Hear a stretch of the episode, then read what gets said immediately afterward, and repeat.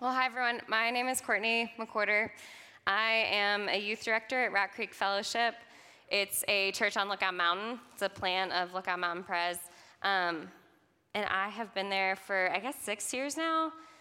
So female youth director, kind of edgy for the PCA, but here we are.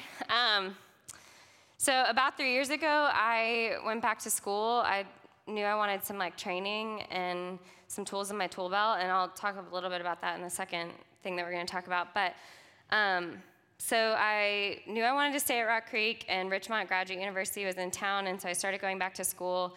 And so anyway, I've been there the last 3 years, and I'm going to graduate in May. I'm very excited about that.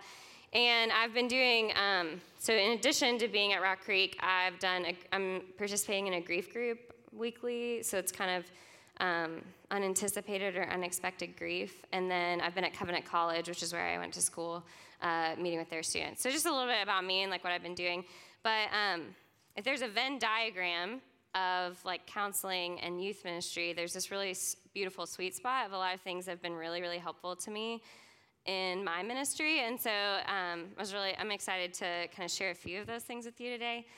So I'm going to pray, mostly for me, but also for you, and then we'll get started. So Lord Jesus, I'm really grateful to be here, and I'm thankful for this ministry. It's been a lifeline to me and to my ministry at Rat Creek, and I pray that you would be with me, give me the words that you would have everyone here. I think at the end of this week, it can be exhausting.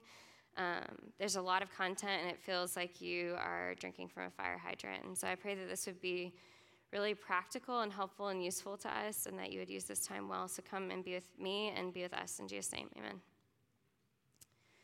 amen. Okay, so I titled this, How to Help Students Who Are Struggling, which you're not going to know exactly all of that in the next 45 minutes. But I was just kind of trying to think, when I thought about kind of putting this 45-minute section together, that moment when you're sitting with a student and they're sharing something really hard with you and the panic button is going off in your head and you don't know what to say and you don't know how to help them and you want to.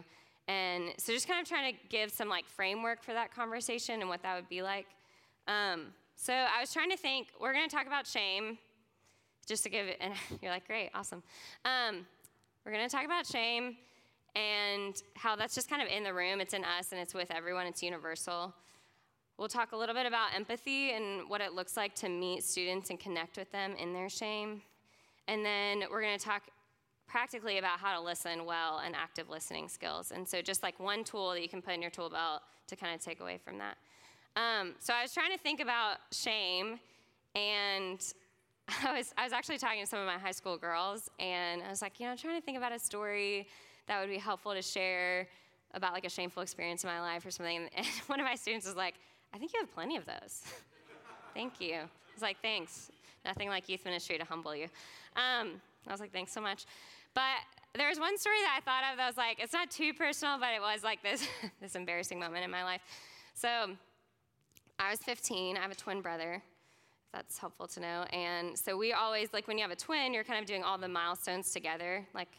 And so we were learning how to drive, and I just had no interest in learning how to drive. I was I have a twin, I have a mom, dad. They can all drive for me. I don't know why I need to drive.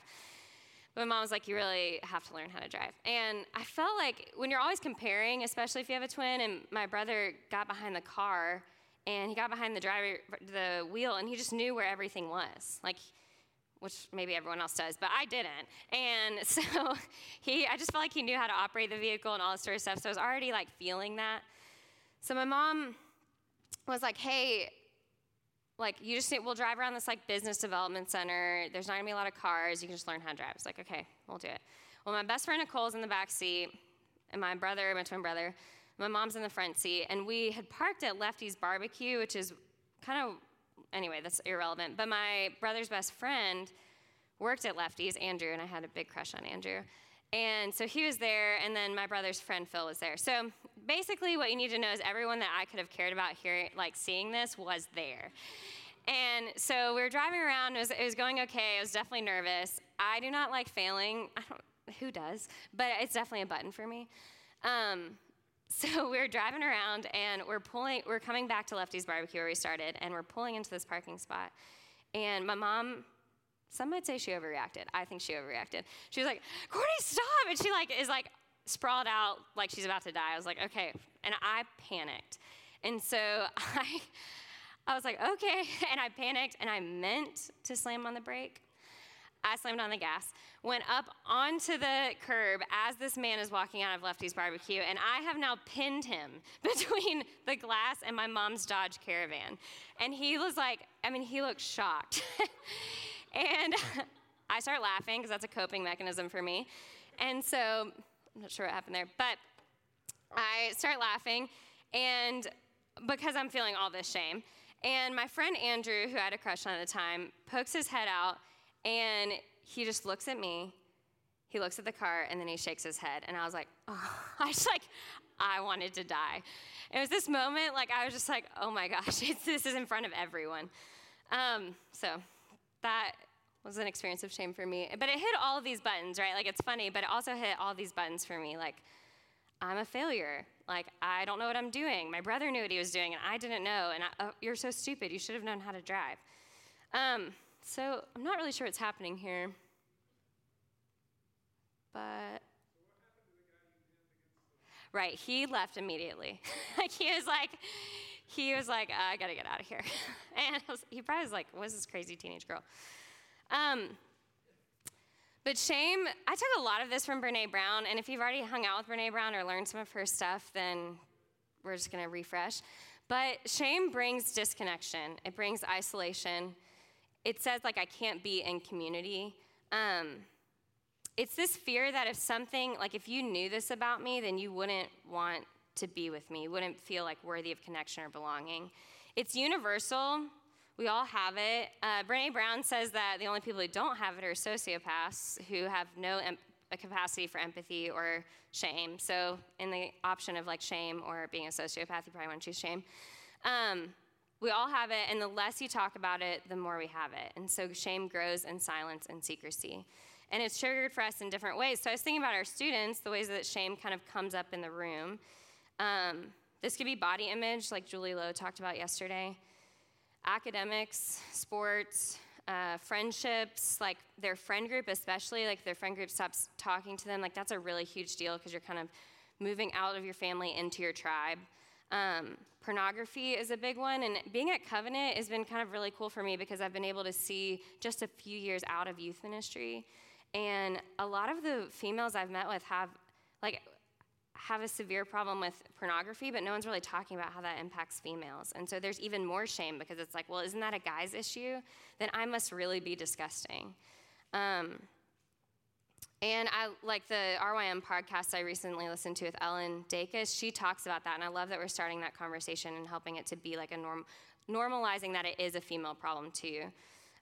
Sexual addiction, and even so those are really big things, right? But it can even be all of my friends are getting asked out to the dance and I'm not getting asked out. Why is that happening? Why have I never been asked to prom? And that can bring out shame in the room. So this thing is not working. Do I? Okay, well, I'm just going to keep going, but eventually it'll catch up. Try it. Oh, yeah, great. So the first part that we see this is in the garden, right? In the end of Genesis 1, it says Adam and his wife were both naked and they felt no shame. I think it's cool to think about that, they added that in, that Adam and Eve were in the garden and they didn't feel any shame. And afterwards, we see, where do I point it? Yeah, there you go. But we see God walking in the garden. They've sinned, right? And then they hide.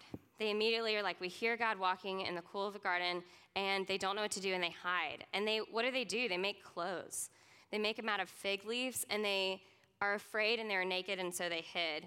And I read this article once that this guy was talking about his little girl who had scraped her knee, and he was going to put this Band-Aid on, and it had princesses or something like that. And she was like, no, I'll look stupid, and all my friends will make fun of me. And he's like, who told you you were stupid? And this, I don't know, who knows what God's tone of voice was, but I love to picture that it's this tender voice of God that he's saying, like, who told you?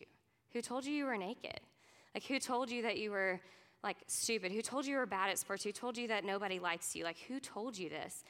And so we hear them, God moving towards them in their shame. Yeah, I'm ready. Oh, thanks. You're there for me. Thank you. So shame is this, like, I'm not enough. That's what Brené Brown's. It says, it has two tapes. It's I'm not enough and who do you think you are?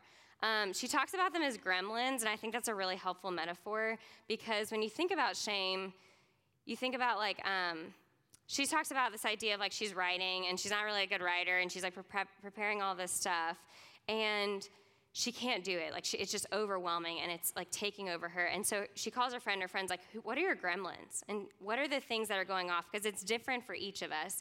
But gremlins, when they come to the light, they lose their power. They die. And so just that idea that, like, when we're talking about our shame, it's losing some of its power by talking through it. So it could be like, I'm not thin enough, I'm not beautiful enough, I'm not smart enough, I'm not fast enough, comparing to our friends. It's kind of what shame looks like in us. Like, what is that like for us? Ready. Shame is different than guilt. So I think this is helpful for us because we think, like, well, guilt is adaptive. It's, I'm sorry, I made a mistake. I cheated on this test, I shouldn't have done it, and I expect punishment. There's a book that I looked at a lot. It's called The Soul of Shame, and he talks about guilt happens in a courtroom. Like, you're expecting punishment, you're there, but shame is this, like, I'm sorry, I am a mistake. It leads to hiding, it leads to disconnection. If you knew this about me, you wouldn't want to be friends with me. If you knew that I cheated on my boyfriend, all my friends are not gonna wanna be friends with me because I did this horrible thing. He talks about, like, shame happens in community. It means I'm disconnected and isolated. And it breeds three things: fear, blame, like a way to discharge our comfort, and disconnection. So next, yes. But that's not the end of the story, right? That Adam and Eve just hide. God makes clothing for them. He makes clothing for them out of animal skins. And he makes them a better garment than what they were hiding. And so he takes away their fig leaves, but he clothes them with a better garment. And that's what we have to offer our students. This is a picture, right? This clothing with a better garment is a picture of our Savior to come, who's going to take all of our shame. And he clothes us with his righteousness. And so that's really a beautiful thing, because I think Julie Lowe was talking about this yesterday, and this idea that, like, well, don't just trade your opinion for my opinion. You're saying with a student, be like, well, I think that you're pretty. Like, that's not really helpful. Like, it's fine, but it's just trading another opinion. But instead saying, like, we have a God who says that we belong, that we're worthy of belonging, and that we have a place in the story. Like the song that we just sang, I loved it. It was like that he takes our shame, and we have this, like, we're folded into the family of God. So we have a better garment to offer them than their shame and these fig leaves that they're hiding behind. And when you think about what are they hiding behind in these fig leaves, are they hiding behind their academic success? Are they hiding behind their sports? And are they hiding behind, like, always having a boyfriend or girlfriend? Like, what are they hiding behind, and how can we offer them a better garment? And God doesn't just remove their clothes and shame them either, right? Like, he doesn't just remove them and be like, hey, why did you think you're naked? He's not, like, condemning them, but he's instead clothing them. And I think that's a really tender act of our God. And this idea that shamed people shame people. And so we have to know our own shame in the room, right? We have to know what's going on in us. Otherwise, we're going to just dismiss our students. We're not going to really understand what that's like. So we're talking right now about shame, and it's this cognitive thing. But shame is like a feeling. It's like a gut. I was trying to think of a moment recently. It's hard to talk about shame and not be like, hey, here's all my shame.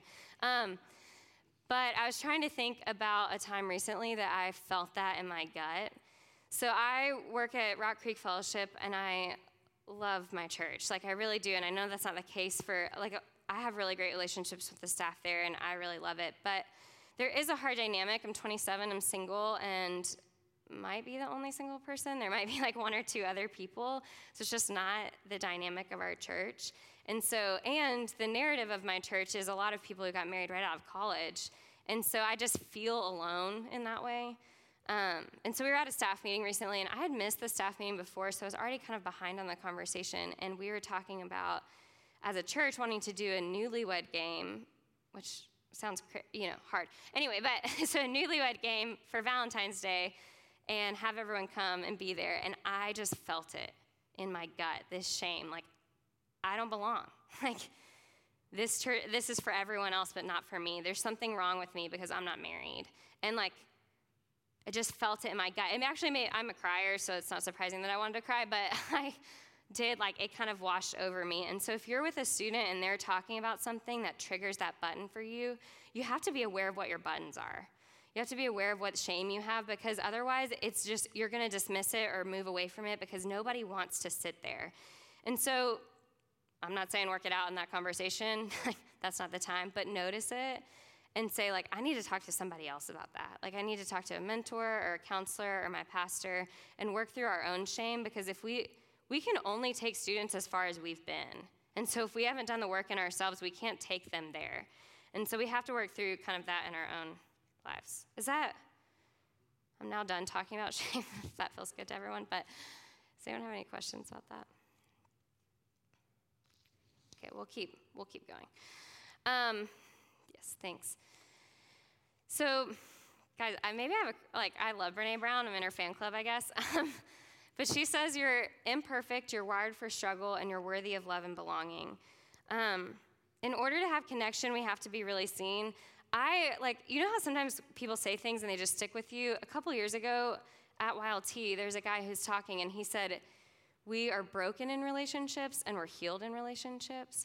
And I just, love thinking about that. Like, our deepest pain comes from relationships, but God also uses our relationships to heal each other. And so that's really amazing that we get to meet with our students and in those moments feel that connection with them. At our core, our students want love and belonging. That's what they want. And we're hardwired for connection. God made us out of a relational God for relationships. And so they are, especially in this technology age, they're longing for deep conversations, they're longing for connection, they're longing to be seen and known and to have a place where you can know them. Also, I think it's important to know, it's a long game. Just because you say your shame and you bring it out there, you're disarming the bomb, but you're not completely removing it. That's another process, right? And so we can take a deep breath and be patient with ourselves, because we can just walk slowly with our students through this. It's not going to just be one conversation and a quick fix. I wish life was like that. I think it would be easier, but that's not always the case. And so just remembering that in that connection with our students, my shame is not removed just because I talked to somebody about it one time. It is a process, and so it's a process that we're in with our students. Yes, the next one. Okay, I didn't actually know how to fit this in, but I think it's worth saying, and so I'm just kind of put it in this part. Brené Brown again. Are you surprised? She talks about a marble jar, and so her daughter came home. She was in 7th grade and came home, and all of her friends didn't sit with her at lunch, and they were kind of ignoring her, and she just felt so she just felt hurt by her friends. And Brené said she started talking to her daughter about what does it actually mean to trust somebody? What does it look like to trust somebody? And she remembered that in 3rd grade, one of her kids' teachers had this marble jar, and so every time that they did something good, they put something in the marble jar. And so if they followed the rules, turned in homework, all these sorts of things, they would put things in the marble jar. Well, she was I think that's kind of how trust works. It's all of these little moments that trust isn't created in these big moments. It's created in little moments. And so just that idea that, we can take the pressure off of ourselves. When I came to Rock Creek, I was the same age as Taylor Swift, so 22. And I was, expecting everything to change all of a sudden. I'm here. Let's start a youth group. And that's not how life works, turns out. But I was expecting to have these, really deep conversations with students already and for them to trust me. But I don't do that with people. Why would my students do that? And so I think just this is a helpful reminder to me, those moments that you show up when you said you'd show up, that's a marble in the marble jar. Those moments that you text them and tell them you're praying for their tests and they ask you to, it's a marble in the marble jar. Those moments that you went to ice cream and you're we didn't really even talk about anything, but We just kind of hung out. That's a marble in the marble jar. You're showing that you're a safe person, that you're trustworthy, and you support them, and you're showing up. And so that just like relieves the pressure, because I feel like we are feeling like we always have to have these hard conversations. But when that time comes, when they think like, I really need to tell somebody that, if there are a lot of marbles in that jar and you have this relationship built up with them, they're going to think of you and want to trust you with that information because you've proven yourself trustworthy in those little moments. So who knows how that fits in, but I think it's helpful. So empathy. Empathy is also this word that is like charged right now. I think shame and empathy, and everyone's using it, and you're like, I don't know. At least for me, I'm like, what do we actually mean by that? So I was reading this book for school, and it was talking about empathy and like having empathy with other people. And this guy tells a story. So he had a girl that he was working with. He was a counselor, and so this client of his was maybe like 17 or 18. She was a high school student, and she had this hard relationship with her dad, like just all these like nothing major, but there's these patterns that were formed, and she was like, he's always negative. He's always like, I don't know, just all these things that were kind of part of it. Like, I don't know. My dad's always my dad. I can't talk to him, that sort of thing. And so the counselor is like, hey, you're on your way. Like, you're going to go to college soon. It's just going to be you and your dad. Why don't you just, like, see what this car ride could be like and kind of give it another chance with your dad? And so she's in the car, and I guess they were in the mountains, and she's going off to school, and she sees this, like, they're kind of going through the valley. And I can picture this, like, maybe in North Carolina or somewhere like that. And they're going through, and they see this river kind of off to the side. And she remembers looking out the window, and she sees, like, it's beautiful. It's crystal clear. She can see all the rocks, the sun shining. And she remembers thinking to herself, wow, that's so beautiful. Like, I really love, like, just remembering this, like, scene and thinking it was so beautiful. And her dad says, he's like, oh, that stream, it looks so trashy. Like, they need to clean out all that trash, like, all this stuff. And she's like, of course. That's just like my dad, always. He's always saying these negative things and just totally shuts her down. Which I can picture these situations with my roommates or with friends who've known for a long time, and you just expect them to act the way that you expect them to do. And so she just shuts down, and they ride the rest of the car ride in silence. Well, a few years later, she is now driving to college herself, not with her dad. She's in the driver's seat, and she's driving through this, like, the same exact road that they were on before. And she sees this stream over to the right, but to the left, she sees this ditch full of the stream on the left, full of trash and full of garbage. And just remembers thinking, well, I didn't have my dad's perspective. I wasn't in his window. And so she had just totally put her experience on him, that they were seeing the same thing. And so I think empathy can be like that. It's not what's out my window, it's what's out your window. Like, what do I see? Like, what can I see that's like, what is it like for you? When we think about our students, like, what is it like for this student in this family and in this school with these friends? Like, have to think about what's their perspective in their window. Next. Okay, I have this video for us to watch, and I think we will have time. So hopefully it will work.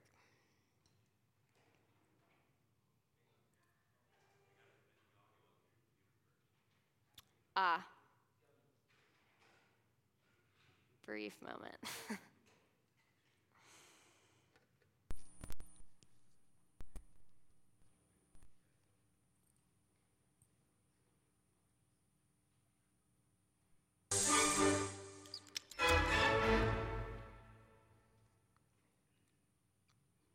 So what is empathy, and why is it very different than sympathy?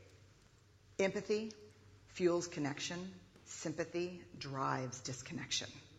Empathy, it's very interesting. Teresa Wiseman is a nursing scholar who studied professions, very diverse professions, where empathy is relevant, and came up with 4 qualities of empathy. Perspective taking, the ability to take the perspective of another person or recognize their perspective as their truth. Staying out of judgment, not easy when you enjoy it as much as most of us do. Recognizing emotion in other people and then communicating that. Empathy is feeling with people. And to me, I always think of empathy as this kind of sacred space when someone's kind of in a deep hole and they shout out from the bottom and they say, I'm stuck, it's dark, I'm overwhelmed. And then we look and we say, hey, and climb down, I know what it's like down here, and you're not alone. Sympathy is, ooh, it's bad, no, you want a sandwich? Empathy is a choice, and it's a vulnerable choice, because in order to connect with you, I have to connect with something in myself that knows that feeling. Rarely, if ever, does an empathic response begin with "at least." And we do it all the time, because you know what? Someone just shared something with us that's incredibly painful, and we're trying to silver lining it. I don't think that's a verb, but I'm using it as one. We're trying to put the silver lining around it. So, I had a miscarriage. Oh, at least you know you can get pregnant. I think my marriage is falling apart. At least you have a marriage. John's getting kicked out of school. At least Sarah is an A student. But one of the things we do sometimes in the face of very difficult conversations is we try to make things better. If I share something with you that's very difficult, I'd rather you say, I don't even know what to say right now. I'm just so glad you told me. Because the truth is, rarely can a response make something better. What makes something better is connection. Thank you. You can go to the next one. Sorry about that. I think that's a helpful, I like the drawings and the connection, but just that idea of like, empathy is not, like at least statements like that, they distance us from that. Oh, sorry. They make us not want to connect, right? I think I see this in my grief group a lot. A few of the...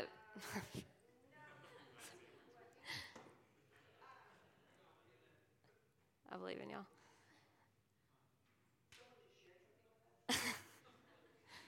It's so good we're watching it again.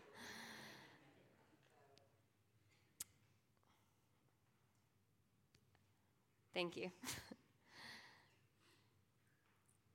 I think I see that a lot in my grief group. There's a few parents who have lost children or things like that, and or have spouses with terminal illness. And what they need is the ministry of presence. They need us to be with them in those moments and grieving with them, and not just trying to put on things like that. I love that she says, like, empathy rarely starts with at least. Like, because at least means, like, it doesn't matter and I'm distancing and minimizing. But in those moments, just connecting and being with them. A woman in my group calls it the black hole. She's like, I love when people can climb in the black hole with me, because it feels like that. It's all-consuming, and people who are willing to do that. It's an act of love. And when we think about, Diane Langberg uses this term called incarnational love, and that idea that Jesus has entered into our suffering. He willingly chose to enter into our suffering, and so we, out of that, choose to enter into other people's suffering for the sake of them. And it means we get some suffering on us. You know, it means that it costs us something. So our students really benefit greatly when we enter into their world and perspective, and that means sometimes that we're learners of their world. It means I'm not going to put my experience on you. Maybe in high school, like, you just weren't all that interested in dating, but the student sitting in front of you, that's all they can think about. Well, then don't say, well, I wasn't interested, so they're not going to be interested. Like, you want to know, what is it like? Like, we want to be curious and learners of their world. And the first time we can hear something, it just can be uncomfortable, and so we're trying in any ways just to, like, grab any sort of experience that we know. Like, well, I have a friend whose parents got divorced, and this is what happened, or things like that, and instead... kind of just being listeners. And I think this can also happen if we've encountered something a lot of times. So let's say you have a family in your church that the parents are getting divorced, and you have this other family and the parents are getting divorced. Well, it could really, those kids have way different experiences. What's their relationship with their parents like? We can't just make things like this situation fits here, and so it's going to fit here. And so we have to, like, really be learners of their story. And so that, I think that requires a lot of listening. Next. Okay, this is a helpful thing for me, just informationally, to have empathy for our students. The guy talking last night, Reverend Wilson, is that his name? He was saying how teenagers are crazy. Well, actually, I was reading this book, super helpful, and I'm gonna recommend it. It's called Untangled, and it's guiding teenage girls through the 7 transitions into adulthood. It's this woman, Lisa Damore. I heard her speak at GPA school in our town, and it's really actually helpful for parents. I would put it in their hands for sure, but I think it's helpful for teenage girls and guys for sure. But she was really amazing, and she said that teenagers, you have to make sure, she's like a psychologist, she's like, you have to make sure on the paperwork that you know they're a teenager, otherwise they can come across as a psychotic adult. Like, their emotions are all over the place. And you've experienced this, right? Like, you're sitting with a teenager and they're like, I'm having the worst day ever, my life is crazy, blah, blah, blah. They get a text, it's from their crush, and they're like, oh my gosh, this is the best day ever. And you're like, what just happened? Like, it's just like, it's like bizarre, it's a roller coaster. So it's actually helpful to know about their brain. From ages 6 to 11, children go through a period of latency. Basically, it's very calm waters. They've come out of being a toddler, where it's just like crazy, and it's very calm. But then during adolescence, their brain like remodels dramatically around age 12. And we usually blame this on hormones, right? We're like, raging hormones, those guys are crazy. But it's actually, the impact is kind of indirect at best. It's really what's happening in their brain that's affecting their emotions more than their hormones. It can't help. Their hormones aren't helping for sure, but it's not the cause. So during adolescence, the brain remodels dramatically, going from lower to higher remodeling. So it's like a bottom-up remodeling. So the front of our brain is our prefrontal cortex. I'm not a neurologist, and if there is a neurologist in here, feel free to come up. But I know this is what I've gathered. So it moves from the back to the front, and our prefrontal cortex is where we kind of get all of our logic and judgment and understanding.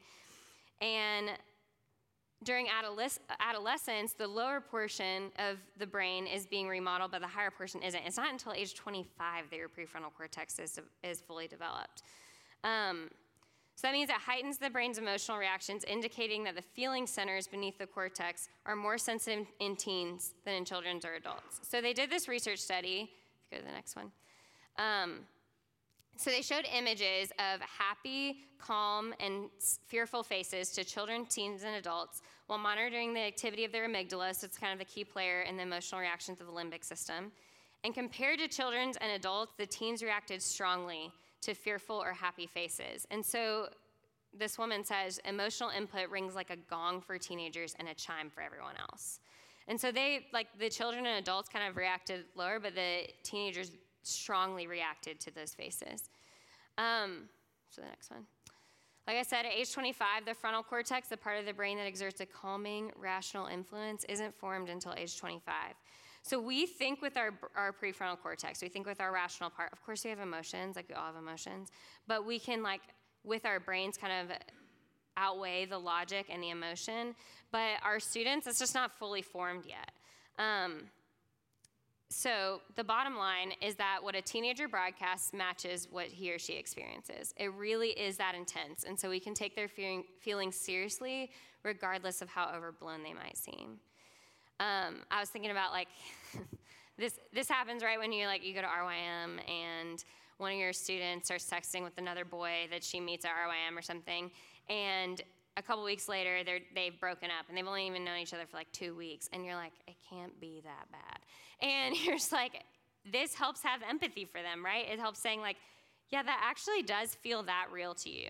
Like, if you're feeling that angry, it feels that angry to you. Like, whatever they're broadcasting, it is what they're experiencing. And we can help bring the logic part of our brains into that conversation, but at least helps us not to blow them off or dismiss them. So, the next one. Yeah, thanks. Okay, so this is the main thing. Would you guys hand out those handouts? So, listening. I put this quote up. Some friends and I were on the way back from a ski trip, and we have some loud personalities in our friend group, and my friend Whit was my friend Taylor was talking, and my friend Whit just totally overblew her, just like took over with the story. And she is kind of snarky, and so she just said, "I'm sorry, Whit, did the middle of my sentence interrupt the beginning of yours?" So that's funny and snarky. It's like, oof, that's true. So the next one. This is a quote from Bonhoeffer, but listening can be a really powerful tool, and we don't even think about how powerful it is that we have it in our tool belts. But he says the first experience that one owes to others in the fellowship consists in listening to them. Just as love to God begins with listening to his words, so the beginning of love for the brethren is learning to listen to them. It is God's love for us that he not only gives us his word, but he also lends us his ear. So it is his work that we do for our brothers when we learn to listen to him. Christians, especially ministers, so often think they must always contribute something when they are in the company of others, that this is the one service they have to render. They forget that listening can be a greater service than speaking. And I think we all do this. Like, we are like, that, at least that for me is what happens when I have a student struggling. I'm like, what do I say to fix this? How do I make it better? And a lot of times, like, our first act should be to listen and to really meet them in those moments. So roadblocks to good listening. I love Parks and Rec. I think it's really funny. So I used a little theme here. So what are some things that keep us from good listening? Autobiographical listening. What my high school guys, they call this being a story pirate. Like, when you're like taking over and you're like, somebody starts telling a story and you're like, no, I'm going to tell a story. Like, it's going to be better. So somehow everything you say relates back to that person and their stories, and they're not really listening. You're just competing with storytelling. So that can be a roadblock. Interrupting. That's right. It feels terrible to be interrupted. Like, you felt this. When you're in the middle of saying something and somebody just interrupts you and stops listening to you, it just can feel so, jarring. And so the only time we want to interrupt is when we want them to say more. Like, we want to get them to keep exploring. Next one. Assuming what the other person has to say. Bonhoeffer says again, there's a kind of listening with half an ear that presumes already to know what the other person has to say. It's an impatient, inattentive listening that despises the brother and is only waiting for a chance to speak and thus to get rid of the other person. So, and then the last one is kind of being too quick to offer advice. We can offer quick feelings because, right, it's uncomfortable to be in somebody else's pain. And so a lot of times we're just quick to be like, hey, have you prayed about it? Have you trusted in God? Here's some quick fixes. And we're too quick to go there before we've really even heard what's going on. Parks and Rec. I will stop, I promise. So the next part is just kind of some listening skills. This is going to feel basic, and it might, but maybe that's good. You're all exhausted, and it's at the end of the week, and you just need some helpful reminders. But the first thing is, like, attending. Like, what can you do just with your actual body and things that you can do to, like, make sure that somebody knows that you're listening to them.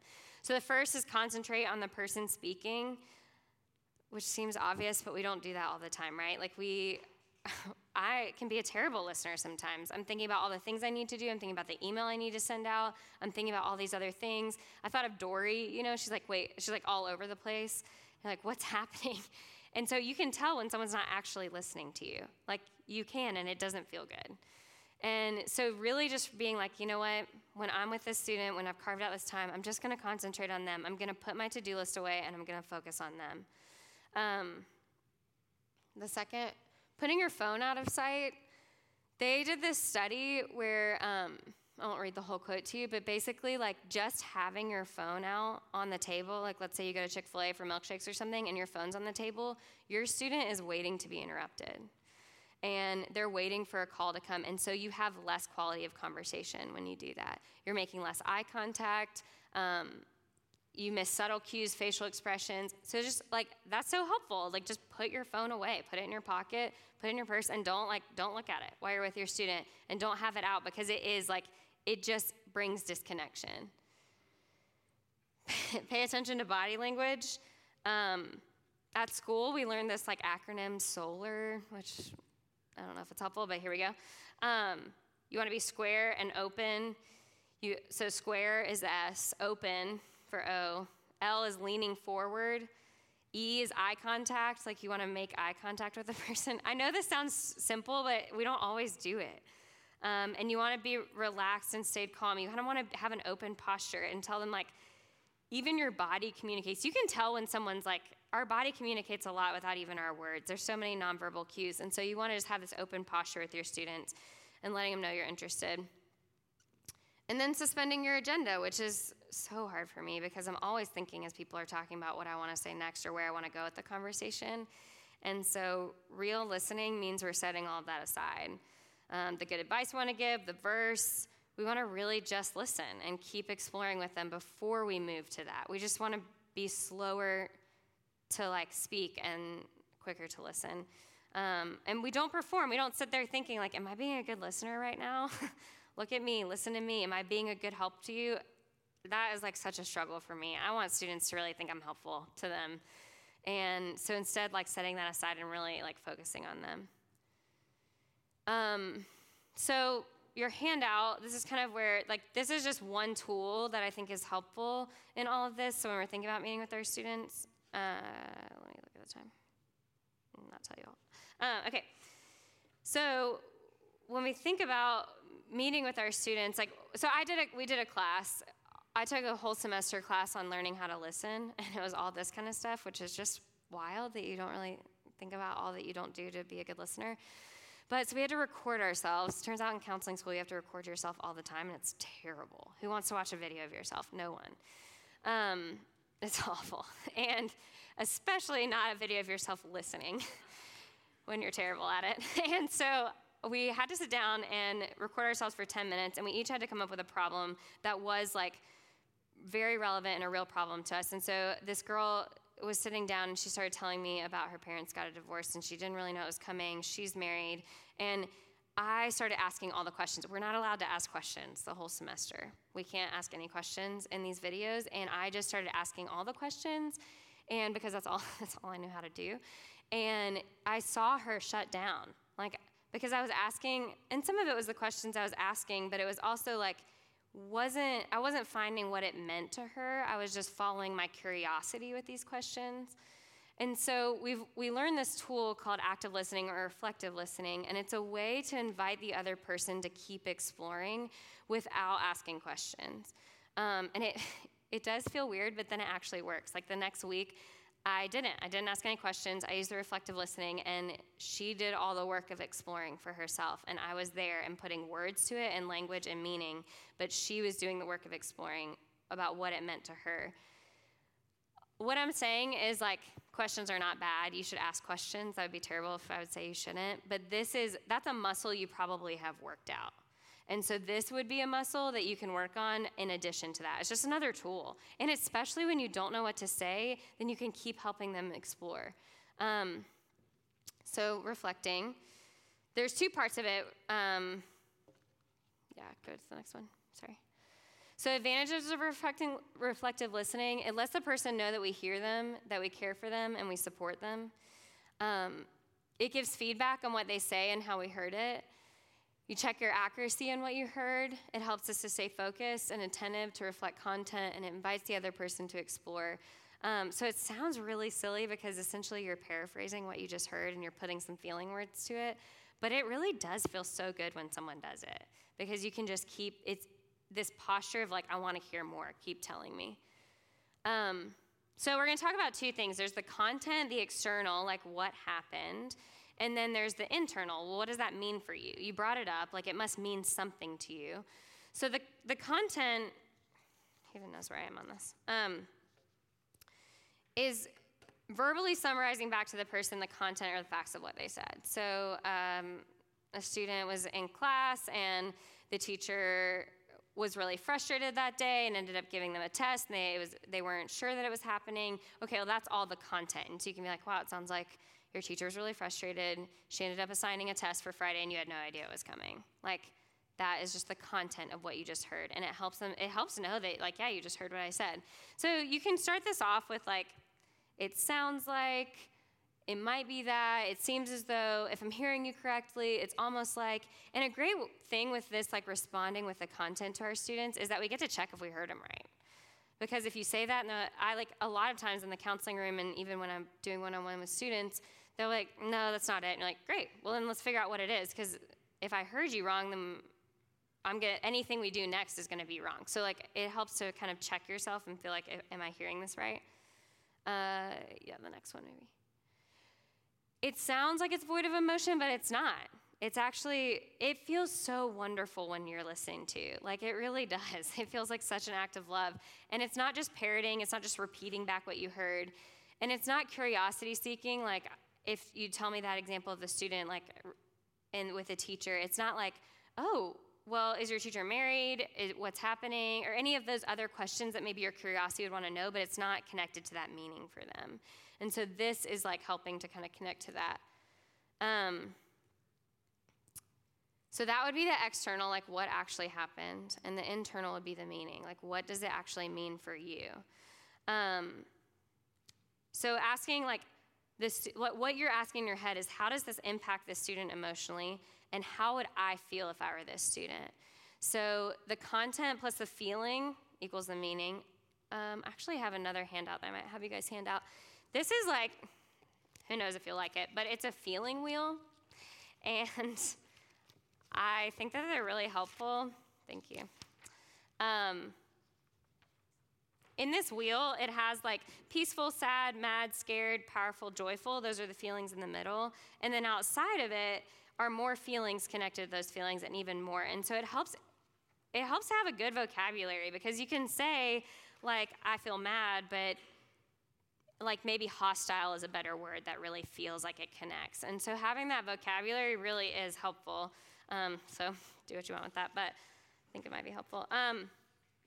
So the way that you can make it your own, like don't be a weirdo and like say weird things, but like like the outline of it would be like, you feel blank because blank. Like, so if you'll go to the next slide. I have some examples of this. You feel overwhelmed because you have so much work to do and you don't know how you're going to end up getting it done. You feel sad because your dog is sick and you love your dog. Like you've loved your dog and it's your family dog. If you're a dog person, that would be me. You feel exhausted because you've had such a busy week and you're not really sure how you're going to get it all done. You feel excited because you got the role you wanted in the play and you've always wanted to be the lead role. You feel energized because it's the beginning of the school year. You feel glad because Miss Barrett's your teacher and she's really awesome and you weren't sure if you're going to get her. You feel annoyed because there are so many assignments and it doesn't feel like all the teachers know how many assignments you have and you feel overwhelmed.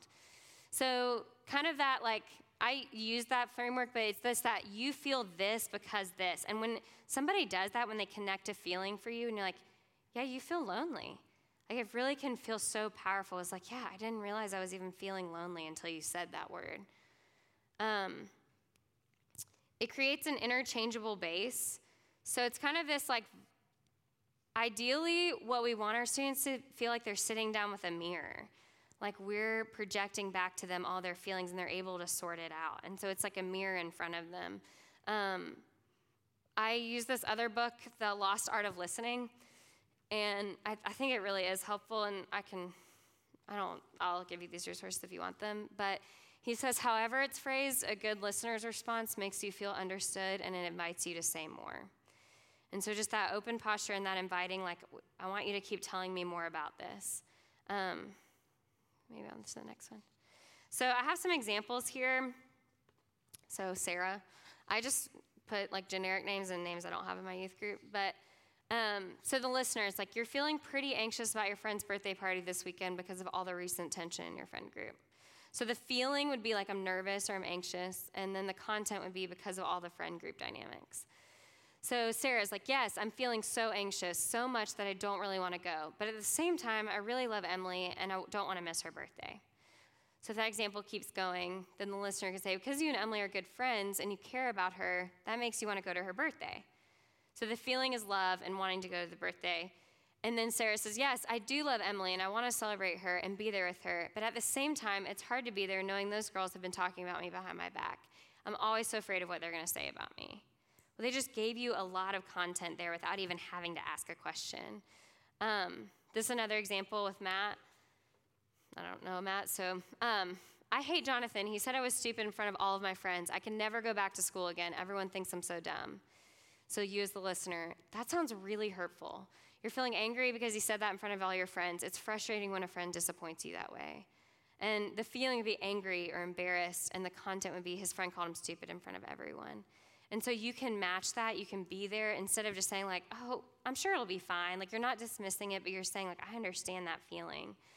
And lastly, this quote, being heard is so close to being loved that for the average person, they're almost indistinguishable.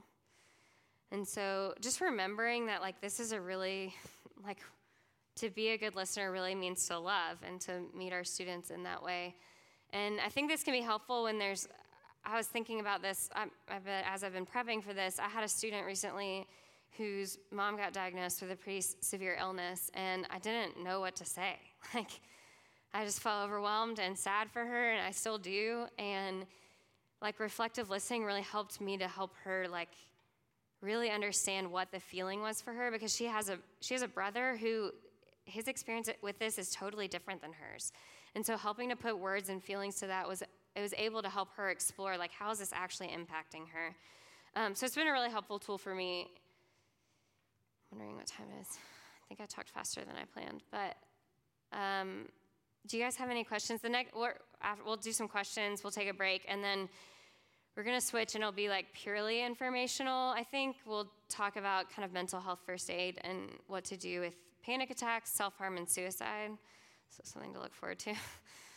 Does anyone have any questions about anything I just said? Or I don't know if I'll answer them, but yeah. Yeah, so I think that's a great question. So can we teach it to our high school students or older ones, even to trickle down, or how can we help that?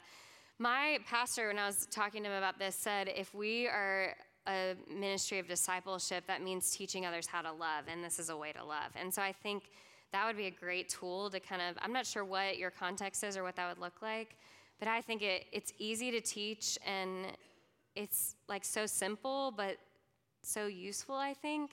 And so I think that like, students would really lean onto that, and really teaching them like, what does it mean to really listen? So yeah, I think that would be a great resource. Yeah. I think about this situation every now and then. Give the child tools to use in that. Did she invite you to come with her in the conversation? Okay. So that, I mean, that's really wonderful that you were able to kind of mediate. It sounds like it was a little bit awkward, but which is understandable. We get put in a lot of awkward situations like that. So your question is, how would I recommend you empower her in that way? Yeah, because she's able to do that at small group, but not with her parent. Oh, that's hard. I do think you going with them is a really great tool to be with her in that and help kind of do that. I think sometimes in those situations too, giving people language for how to have those conversations. So I'm imagining, I've had a situation recently where it was really helpful for me, and I'm with you, I'm not a parent, and so I don't know what that's like, but if mom's locking cabinets and doing things like that, there's a lot of shame in mom. Like, that's happening, and it's triggering the daughter's shame. And so I think I would recommend just having a conversation with them, and I think it's always helpful in mediation to lay ground rules. Like, I'm not gonna say, you did this, but I'm gonna say, I felt this way when you did that. So that just puts it like, this is what my feeling is, even if it's not real, it's what I feel.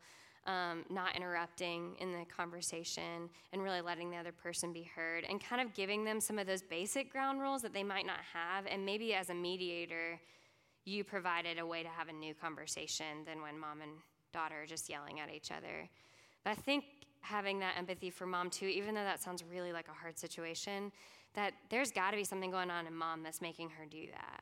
You know, she can't, like, that she's got to, like, control in that way. Does that feel helpful? I didn't have that. I was like, okay, it sounds like your daughter needs to talk to you, and she needs a little help. Yeah. Yeah. So I think laying those ground rules for those conversations can be really helpful. Yeah. Yeah.